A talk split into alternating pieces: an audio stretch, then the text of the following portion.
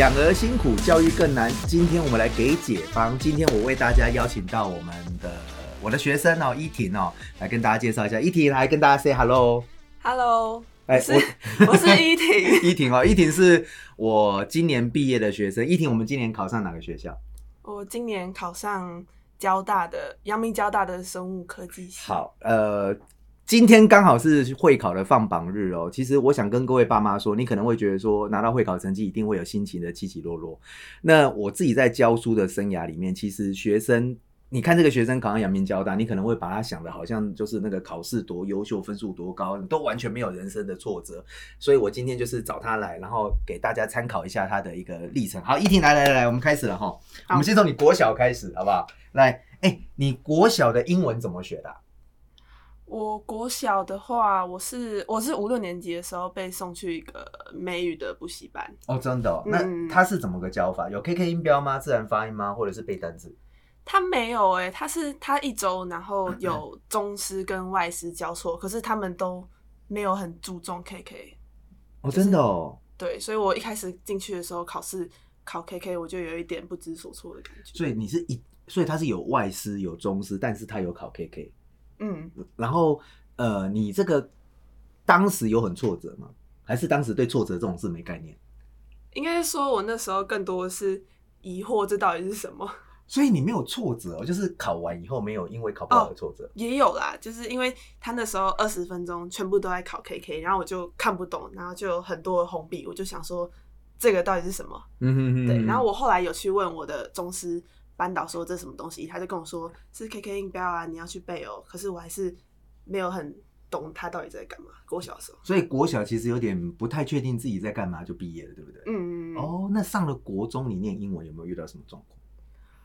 我觉得，我觉得国中相对于国小还好，是因为因为我觉得国小的时候我很多是疑惑，然后他给我什么我就看的感觉，但是但是国中他的题目比较有点比较简化，哦，你说什么 Who is she？对对对对对对 OK，就那那几个四大主题好像搞懂就没有很难，所以我有点是自己的英语的语感。所以国中用语感，你知道现在呃，我自己在前线教书啊，其实很多学生是这样，他国小可能有超前一部分，然后到嗯。国中的时候用所谓的国高国小的底，然后用语感，可能高一国一月考就九十几，那国二月考可能九十几，然后其实他国一二根本是没有在念英文的，你是这个状态吗？我我是 你是对不对其实其实我我我为什么要问这一趴，是因为我知道看我的影片有很多是那个国小的家长，我知道你们在国小端其实给好小孩子很多投资，那他英文真的念得不错，可是到国一二这一段，你一定要记得，就是说他很容易月考九十几分的状况下是其实是没有念书的。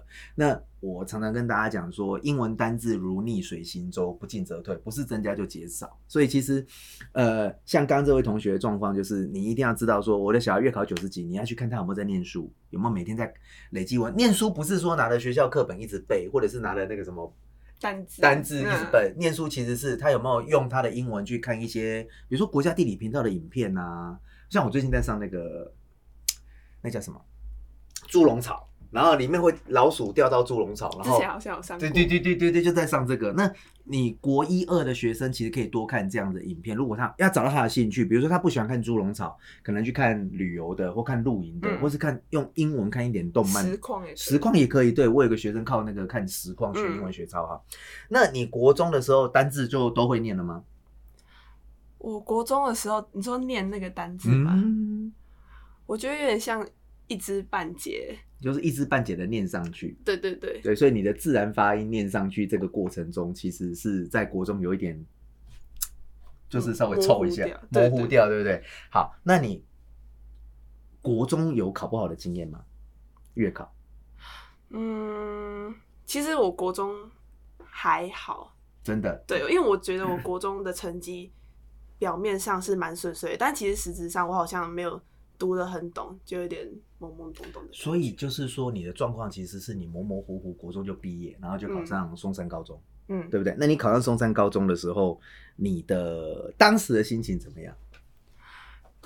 其实我当时是蛮惊讶的，因为我模考的时候，其实一开始都是二三啊，然后可能二八，就是是区域高中，比较区域的高中？我没有想过我自己有办法可以三三字头这样子。啊，真的哦。对对对。那你上到松山这件事情呢？你在读书的时候有遇到压力吗？刚考上松山高中的时候？其实我觉得高中跟国中最大差别的科目，其实真的就是英文。对对对。你的差别在哪里？我觉得差别是在说，因为就国中就像我刚刚说的，题目都比较简化、比较直接，就是一个题目对应答案。但是高中它的段考时间就直接加长到可能七十分钟，然后题目也变得很长篇，一时之间你可能会消化不了。如果你之前没有这样子的阅读习惯，好，那我问你一个问题哈，就是。国中，国中那种短短的，你干嘛一副好像变很紧张样子？不要这样，我不会害你，我不会害你。你国中看到那种短短的题目，到高中突然题目变很长，中间有任何的转换吗？还是突然就变这样？你是说什么方面的转？就是题目，比如说国中一份考卷可能四页最多嘛，对不对？或三页，对不对？高中一份六到八页嘛，嗯，然后八十几题嘛，嗯，写七十分钟嘛，对，对不对？请问一下，你是你第一次看到月考题的时候？在看到这个月考题之前，你有在呃课程上，除了我的以外，哈，在课程上或是在什么地方有人告诉你这件事吗？有哎，是是是什么地方？就是我之前国中补习班有一个学长啊，真的，对他那时候就有跟我，就是跟我们说，因为我们我们这个班是有国中有高中，然后他就跟大家该很开心的说，我这次高一的月考好像。八十九那种，九十或是八十几，然后他很开心，然后我们其他人就不太懂，就嘲笑他八十九，你这废材，就不太懂他为什么那么开心，然后他就跟我们说。这份考卷有七十几题耶，我我以为我写不完之类的，然后我想说，哈，怎么可能？怎么可能？就稍微有听过高中的考试这样。所以现在国中的会考生，现在拿到成绩单的同学或是家长，其实你要可以参考一下这个美眉的意见，就依婷的意见是说，其实多数的国三生对于高中英文的认知是没有认知的，他不知道会有写不完的问题。对不对？写不完的问题，那你当时觉得写不完这件事情，在高一有造成你的困扰吗？我很，我觉得蛮蛮挫败的。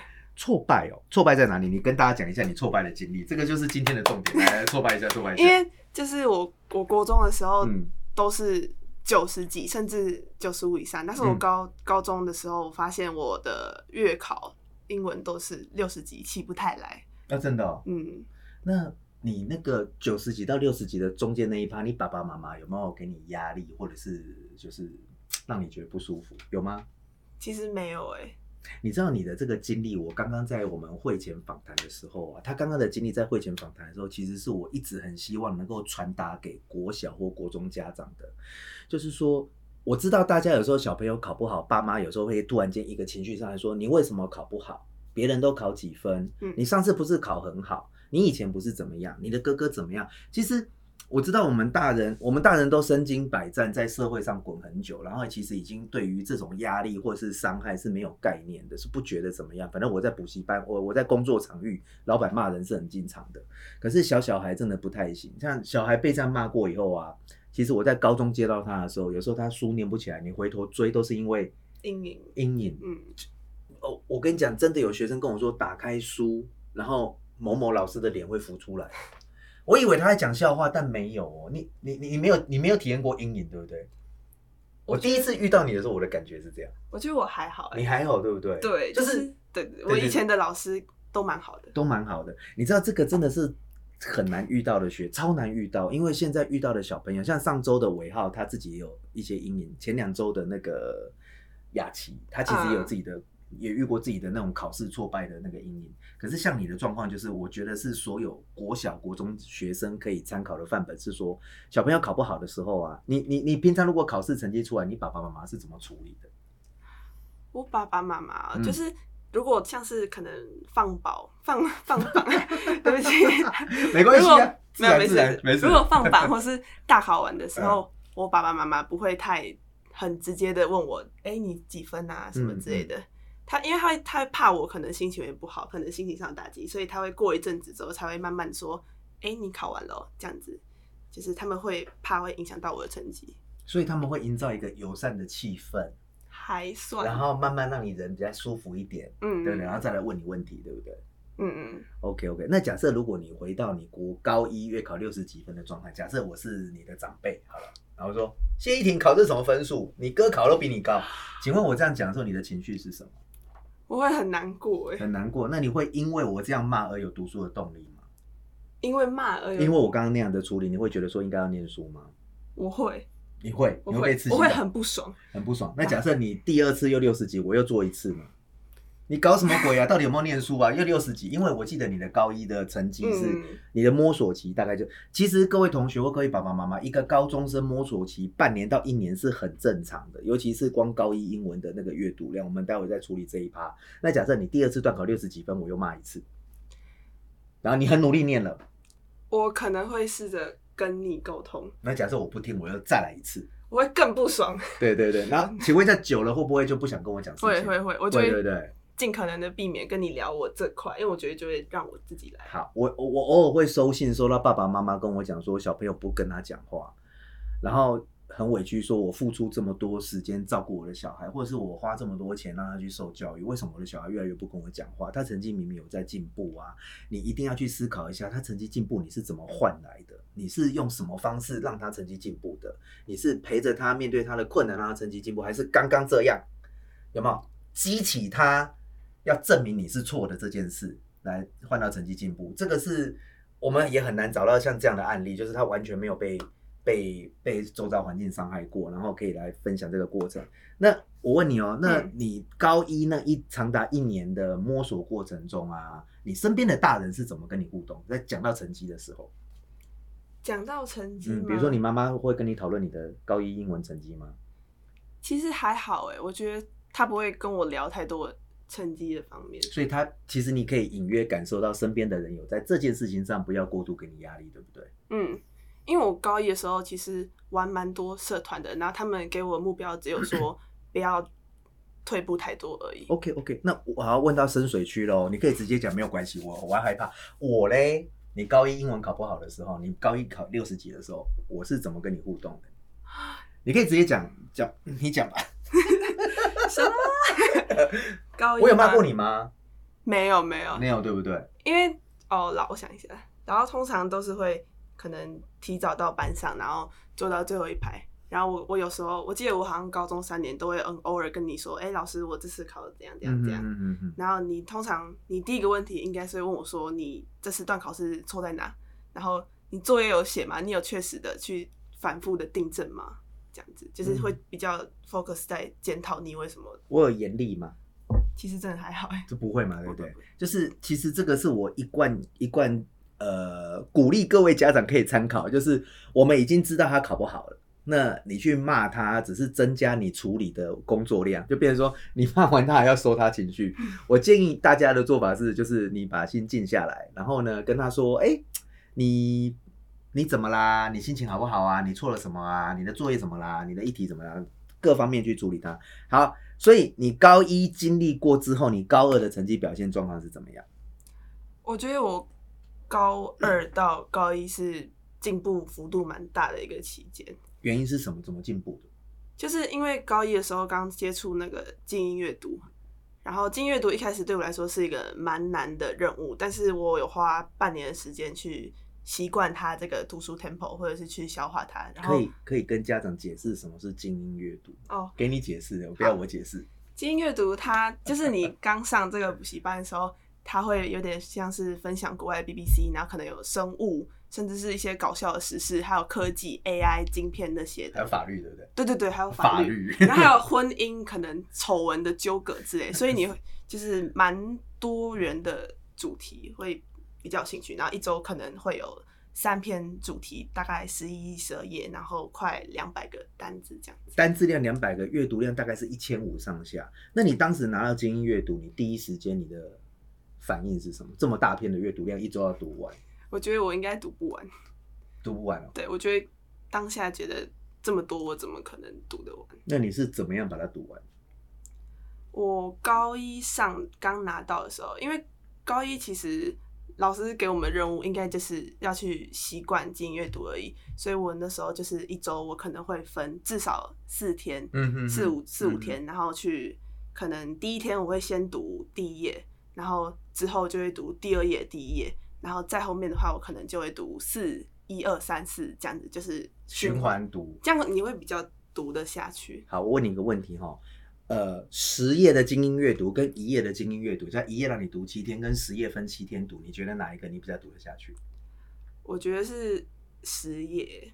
这个是我们在高一的时候要跟同学讲，你知道我们在高一的时候就会跟学生讲说，为什么要这么大篇？是因为我知道大家在教学上或是在阅读上都会想要读少一点，少的东西你反而没办法重复读，嗯然后你没办法重复读的结果是你会不想读，然后那个书就不想念了。那你读十页以后，你一个礼拜最多单字可以拿到几分啊？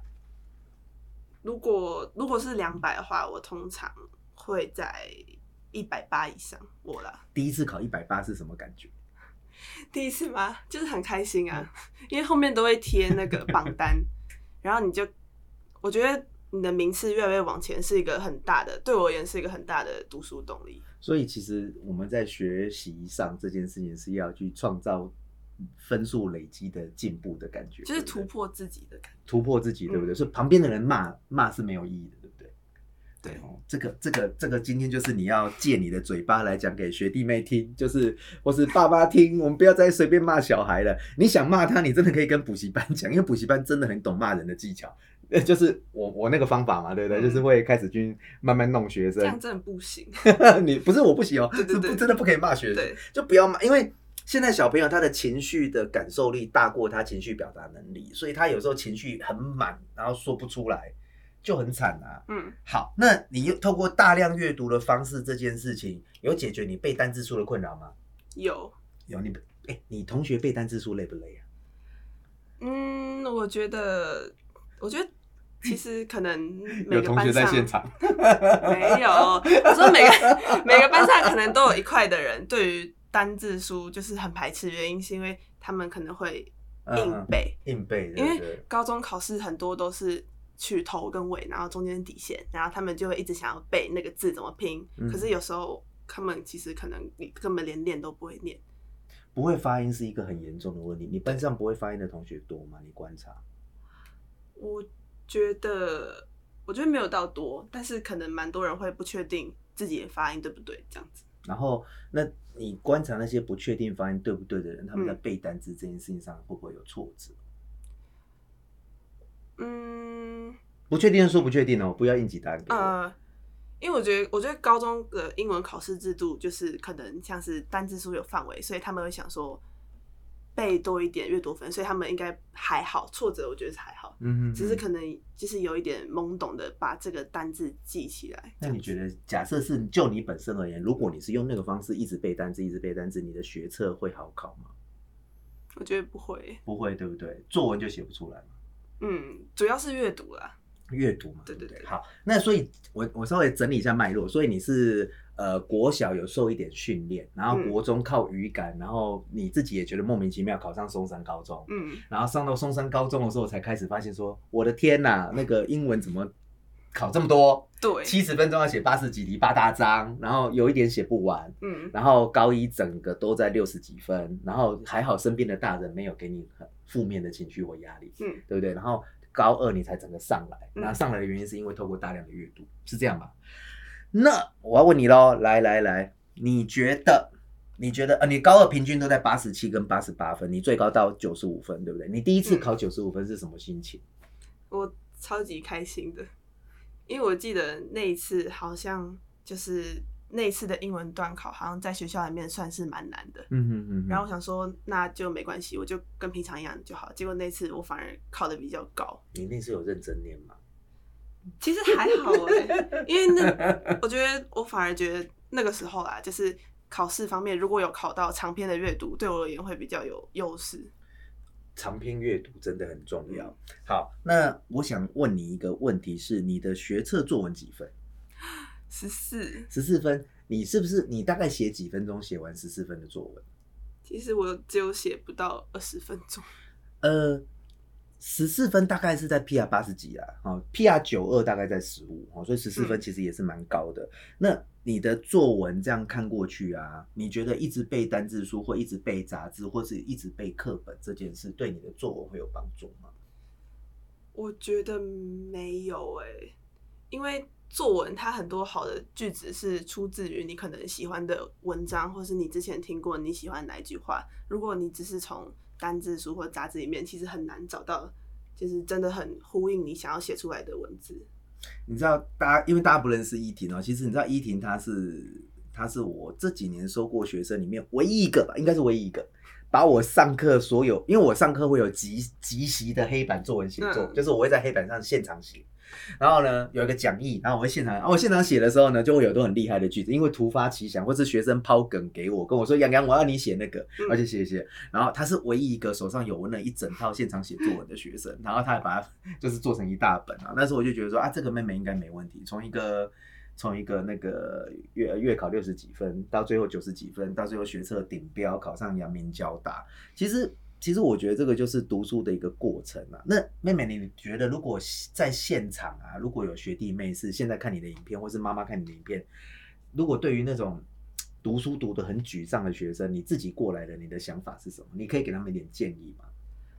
我你说读书读的对，比如说我读英文读得很沮丧，背英文背得很痛苦，我怎么办？学姐可不可以给建议？假设你的学妹来问你，嗯，你会给她什么建议？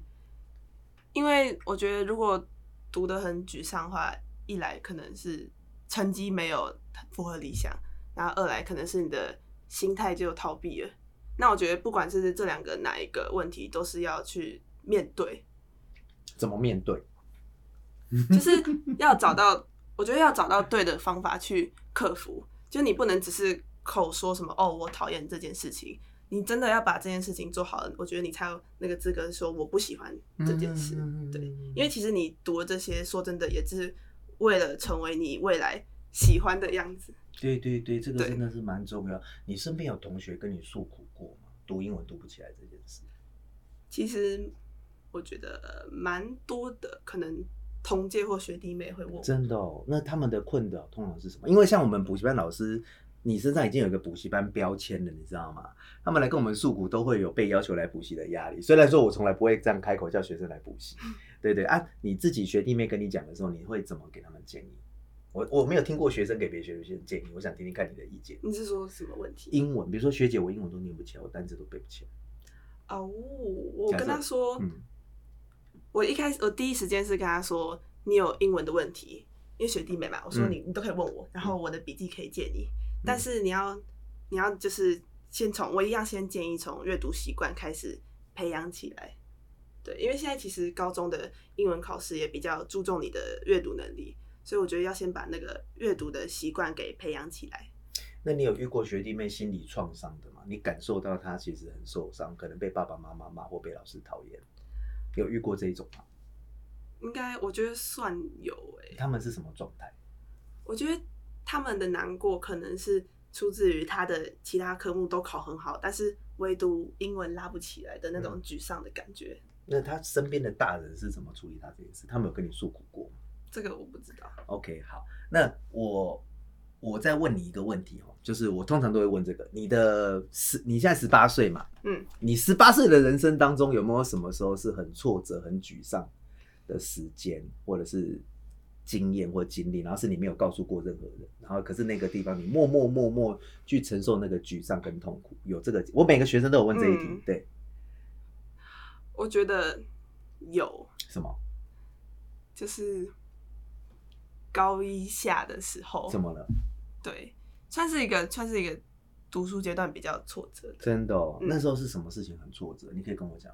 因为我就像我刚刚说，我高一的时候玩很多社团，嗯嗯嗯，然后玩到就是有一点成绩开始下滑，滑对，然后身边有人鼓励你吗？当时鼓励吗？就是说不要不要紧张啊，加油啊，好好念，有没有这样的人？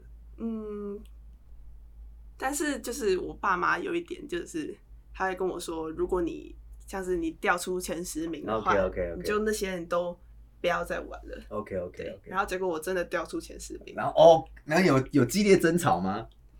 有真的哦。差点打起来了，哦，没有了。你啊你你这样骗我，害我那么紧张，吓死我！哎、那你知道其实社团这件事情这几年有一个特别，我讲一个小故事给你听。在一零八课纲前的社团啊，其实学生都是玩比较娱乐性的社团，现在都是学术性社团哎、对对那每个都在做这么，其实我觉得这个这个是爸妈真的要去思考一下，其实我们的高中生的娱乐时间被大量的剥夺，所以最后变成他们都在划手机。